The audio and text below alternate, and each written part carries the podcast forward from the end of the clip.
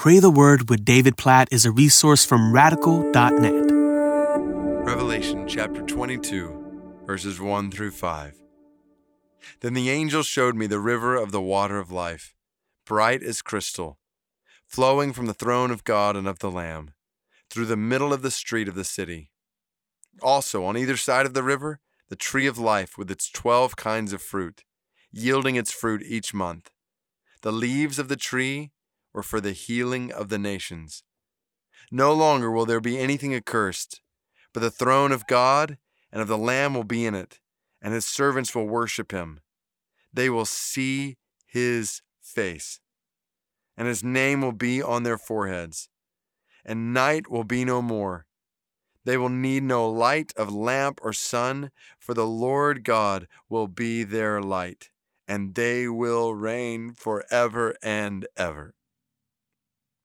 Oh, as we celebrate Christmas Day, as we celebrate the coming of Christ, we turn our eyes to the reality that He is one day going to come again.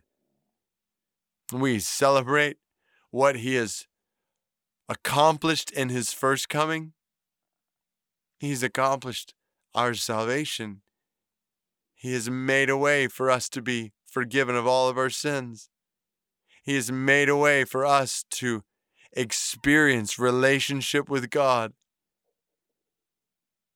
He has made a way for us to have eternal life in Him starting right now. Oh, all these things are glorious beyond comprehension, description, imagination, and yet there's more because He is coming back to usher in a new heaven and a new earth where we will, Revelation 22, verse 4, see his face. We will worship him totally free in a scene where God will literally be our light, where we will dwell with him forever and ever. So, God, we praise you on this Christmas day.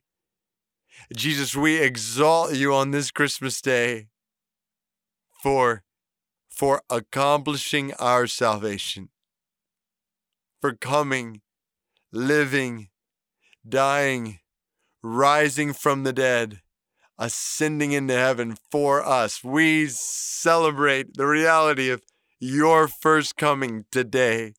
We glorify you, we praise you, we thank you, we exalt you, and we pray. Come, Lord Jesus, come quickly again.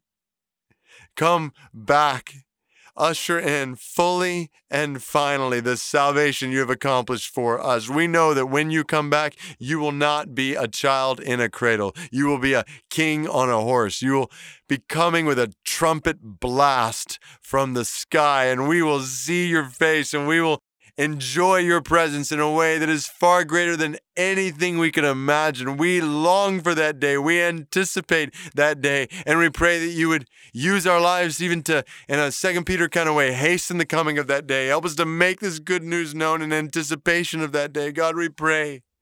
We pray that today, among family members and friends, you would give us boldness to share the gospel that they might be ready for that day. God, we pray that in the coming year, you would use our lives to make this good news known to more and more and more people, that they might be ready for the coming of that day, that they might experience what we are reading here in Revelation chapter 22. God, please help us to live today and every day until you come with ultimate hope. Ultimate hope, not just in what you did in your first coming, but what you will do and bring about in your second coming. For this we pray with anticipation in Jesus' name. Amen.